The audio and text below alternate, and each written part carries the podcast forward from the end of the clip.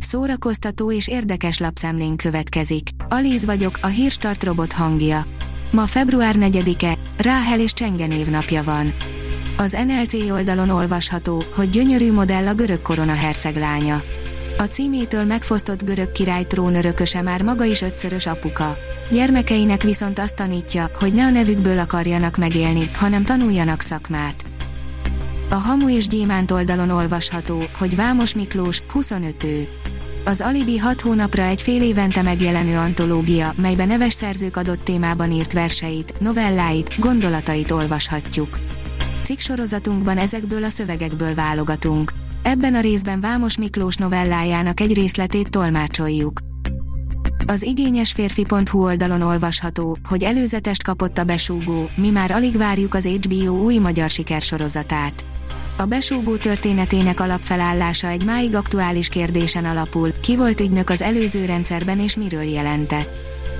A Joy oldalon olvasható, hogy hat romantikus film, amit 2022-ben minden szerelemre éhes lány tűkön ülve várhat. 2022 több szempontból is jónak ígérkezik, hiszen sok asztrológus és spirituális beállítottságú ember tartja úgy, hogy a kettes számjegy a szerelemnek fog kedvezni. A dűne tarolhat, de kínos meglepetésekből is kijutott, írja a Mafab.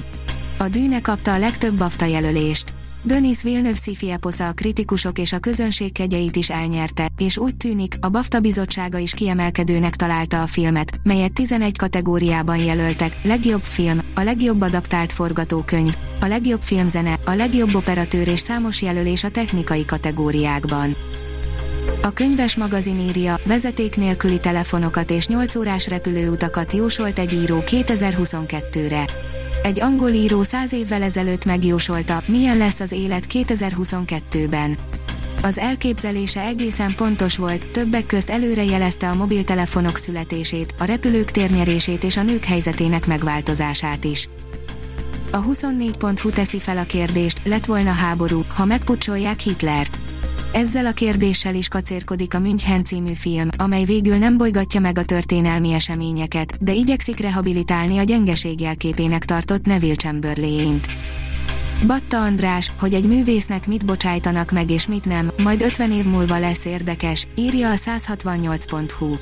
Batta Andrással, a Magyar Zeneháza ügyvezető igazgatójával beszélgetett Fiala János csütörtökön, a Kejfel Jancsiban. A zenetörténész két perióduson át, 2004 és 2013 között volt a Zeneakadémia rektora, 40 évig tanára. Fájdalommal köszönt el a Zeneakadémiától, de az idő gyógyítja a sebeket. Elhunyt Mónika Vitti, írja a Librarius. Mónika Vitti eredetileg Maria Luisa Ceccarelli néven született, művész nevét 1954-ben vette fel. Pályáját Milánóban kezdte. A port.hu írja, rémálmok sikátora, alig van valami a csillogó felszín alatt. Guillermo del Toro régóta várt filmjében a valóban szemkápráztató, részleteiben csodás látványvilág mögött csak vékonyan megrajzolt karakterek és egy elnagyolt történet van arról, hogy mindenki azt kapja, amit megérdemel. Az IGN írja, a Sony Marvel moziverzuma egy női mutáns hőssel erősít, úgy tűnik, meg is van, hogy ki fogja játszani. A Pókember képregényekben idős nőként ismert mutánsról is szóló filmet forgat a Sony Pictures, és most kiderült, hogy ki fogja játszani a karaktert. A Hírstart film, zene és szórakozás híreiből szemléztünk.